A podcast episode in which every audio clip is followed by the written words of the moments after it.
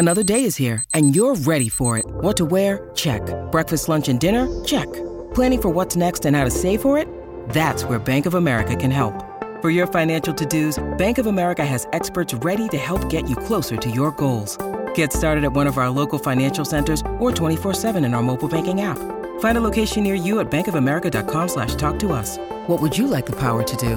Mobile banking requires downloading the app and is only available for select devices. Message and data rates may apply. Bank of America and a member FDIC.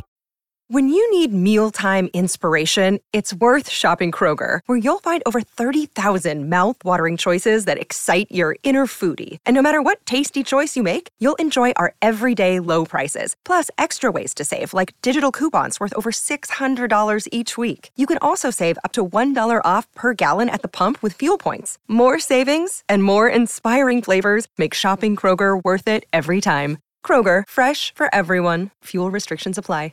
Hello, it is Ryan, and we could all use an extra bright spot in our day, couldn't we? Just to make up for things like sitting in traffic, doing the dishes, counting your steps, you know, all the mundane stuff. That is why I'm such a big fan of Chumba Casino. Chumba Casino has all your favorite social casino style games that you can play for free anytime, anywhere with daily bonuses. That should brighten your day a little. Actually, a lot. So sign up now at chumbacasino.com. That's chumbacasino.com. No purchase necessary. VGW Group. Void were prohibited by law. See terms and conditions. 18 plus. The following podcast contains explicit language. Hey, I lived in New York City and Manhattan all my life. Okay, so you know my views are a little bit different than if I lived in Iowa, I- perhaps. I am pro-choice in every respect, and as far as it goes, I am pro-life. Everybody knows I'm pro-life, but you still, I just believe in choice. There has to be some form of punishment. For the woman. Yeah. I've been told by some people that was a older line answer.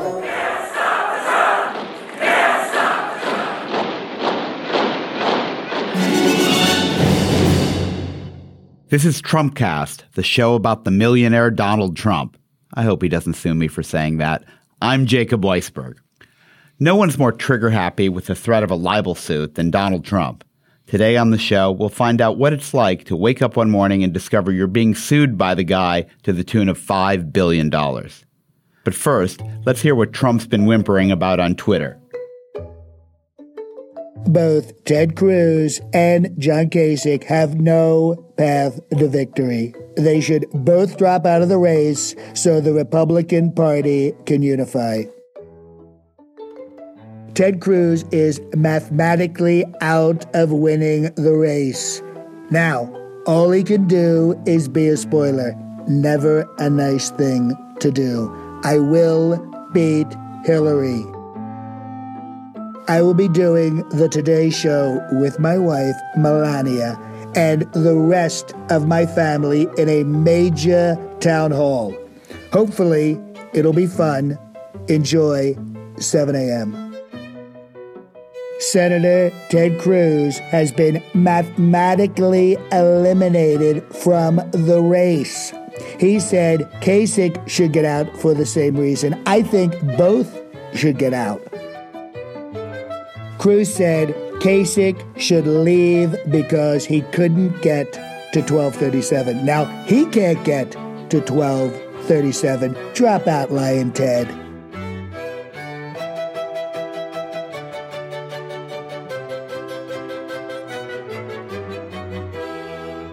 My guest today is the journalist Tim O'Brien.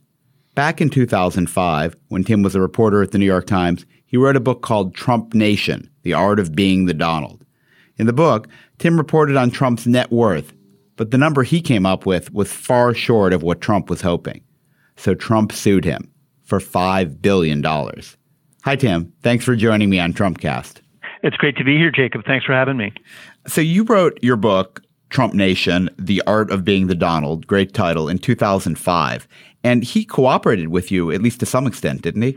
Yeah, I mean, I think he, the tricky thing is being honest with him and managing his expectations about what the end result's going to be. And, uh, you know, I think when I went into it, I had already reported pretty extensively on him in, for the New York Times and had written a lot of features and news stories about the troubles he was having in his casino business, the the idea that the apprentice and and the apprentice's lofting of him into the stratosphere as the embodiment of the great American entrepreneur were at odds with his real track record. So Donald was aware, I think, of, of sort of my inventory of pieces about him before I did the book. And I'm pretty sure this is in the book. He he said, you know, I asked him why he was cooperating or what his goals were, and I, as I recall, uh, he said it was threefold. One was he said he liked me, which I don't think is true, but that's what he said. And then two, definitely not true after the book came out. Definitely not true. And then two, he said that he considered it a challenge, and I think you know at the time the imprimatur of the New York Times was very important to him. It was the good housekeeping seal of approval from this institution in New York that I think he regards and regarded highly despite the disparaging things he says about it from time to time. And then the third part of it was very interesting, and, and he's he said this now on the campaign trail, and it's even more true now than it was then. He said to me at the time, he said, I've gotten to a place where I essentially have my own publishing arm. I can go on the Today Show anytime I want, and I can get an interview in a newspaper anytime I want. And if somebody crosses me, if you write a bad book, I can just go on the Today Show and say, Tim's a whack job. He's a nut. He doesn't have any credibility. He said, So at the end of the day, I don't really care what you write about me. So the book came out and he didn't just complain on the Today Show, he hauled your ass into court. Why did he sue you? Well, so he sued me for libel. I think it's the largest libel lawsuit ever filed in the U.S. It was a he sued me for five billion dollars, um, which, to be completely transparent, was a lot more than my advance. and um, he sued me around three pages of the book that called into question his claims about his wealth. And Donald has spent the last 30 years exaggerating in seismic ways about how much money he has. And during uh, the course of the reporting that I did for the book and for the New York Times, some of this was also in the Times, individuals who had worked closely with him and, and who were familiar with his finances thought he had a, a fortune in the hundreds of millions of dollars and not in the billions. And I laid that out in the book alongside, you know, a chart laying out what he said his his assets were worth. Donald never talks about how much debt he has. Yeah. He always talks to the press about just the the toys he has and how much they're worth. Just the assets, um, not the liabilities. Right, right. And as we all know, you know, net worth is is assets minus liabilities. And the fact that I had several paragraphs in this book that one was highly dubious about his pro- most of his claims about his wealth, and then two that there were assessments from others of his wealth that were at radical odds with his own statements about his wealth drove him up the wall more than anything else in the book. And there's a lot in the book about ties he had to organized crime when he went into Atlantic City, all of his bungled casino operations, his bungled real estate deals. None of that w- was brought in as fodder for his suit. He sued me on the notion that by presenting estimates of his worth that were lower than his own claims, he had been libeled, and the damages to his reputation affected his ability to do business. But you really you discovered the the Donald Trump kryptonite, right? It's saying he's not a billionaire. It's the one thing that drives him absolutely crazy. It does. It does. And you know, he wears it on his sleeve so publicly. Remember when he filed last summer for his presidential run, the the top line in the papers he filed with the FEC was I'm worth 10 billion dollars and and the prior month, by the way, when he when he announced in Trump Tower, he said he was worth 8.7 billion. So his net worth had magically rocketed by 1.3 billion dollars in a month. But um, he's made this part of his his shtick. Eh, some of it's it's smart. He's playing to, I think, working class post industrial voters who see him as the embodiment of success and wealth, but someone who cares about their well being. And his statements about how rich he is really play into both of those dynamics. Tim, just as an aside, what, do you have any idea what he is worth now? I mean, forget brand value, forget his feelings about how much he's worth, but like assets minus liabilities?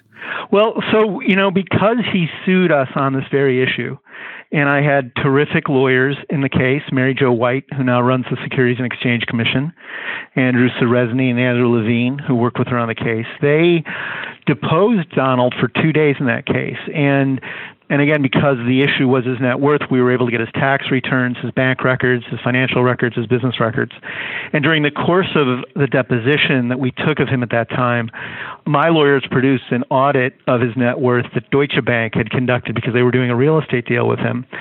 And they put his net worth at around $780 million at a time when he was telling me that he was worth five to six billion, and he was telling casino regulators he was worth about three billion.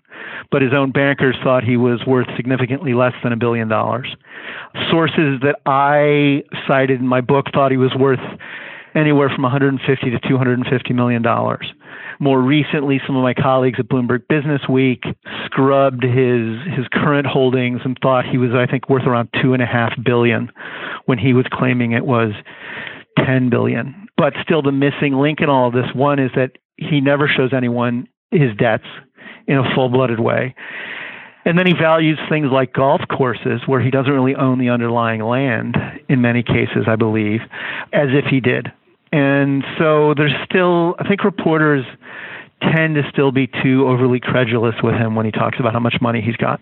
Tim, do you think it matters what he's actually worth, or is this just an issue of he's lying and that shows you a lot about him, or maybe even that he's deluding himself? The reality is he's gotten a lot of traction in the public imagination by constantly keeping this notion of him being a mega billionaire in the public spotlight. It's why people write magazine profiles of him. It's why even when he's questioned about how much he's worth, it leads to future magazine articles and TV appearances and internet digital stories because he's made himself into an object of fascination. Largely in the same way that automobile car crashes that get looped on YouTube are also interesting. you know, he's he's he's this big public spectacle, and I think people are tuning in to see what outlandish thing he might say next. And I think outlandish claims about his own wealth are part and parcel of that. So you won your suit. Did he have to pay your legal fees? He did not. He did not have to pay my legal fees. Um, his were substantially higher than mine, and um, but it must have cost you a fortune to defend that suit, even though you totally prevailed. What? How much did it cost you to be sued by Donald Trump? You know, I'm not allowed under the terms of the of the case to talk about that that amount of money. Um, so I can't. But it was expensive, and my publisher at the time, Warner Books uh, to their credit, went to bat for me. You know, and they hired top tier attorneys to defend me, and we were. They ended up stripping the bark off him like an old tree in court, and the case got tossed. He appealed it after it got tossed, and then a New Jersey appellate court upheld the dismissal. I mean, you stood up to this bully, and and and your publisher did, which is fantastic. But the chilling effect is a real issue, isn't it? I mean, anyone has to think twice about this guy who will so readily go into court, even with a pathetic case, if they say something he doesn't like. Absolutely, Jacob. That's a huge issue. And and at the time when he sued me, he didn't sue the New York Times because he knew, I think, that I would get in-house legal representation from the New York Times. So he sued me and my publisher, and I think he was rolling the dice on the notion that my publisher might not have backed me up, which, as I said earlier, to their credit, they did. But I you know, was a, an establishment journalist with access to those kinds of resources, and that's not something a lot of writers are guaranteed these days. There's all sorts of issues for writers getting indemnified in book contracts. If they're doing an aggressive book, some publishers won't indemnify them against legal claims. As we know, the newspaper industry is hurting, and it, it's become much more tenuous, I think, for the media as a whole to defend itself against well heeled subjects of stories who are willing to spend a lot of money to exact revenge.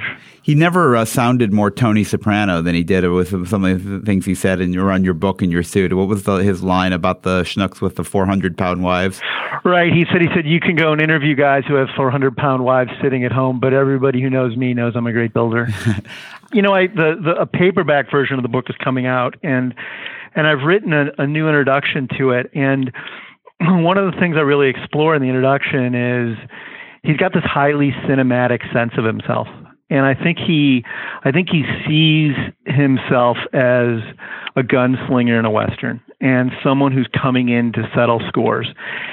You know, he wanted to um, become a movie producer when he was very young. Before he went into his father's real estate business, he he produced a Broadway show at one point when he was just out of college, and he loves thinking about himself as someone at center stage, someone orchestrating almost a reality TV experience in every part of his life. And right now he's living for him the dream because he's getting international attention every single day.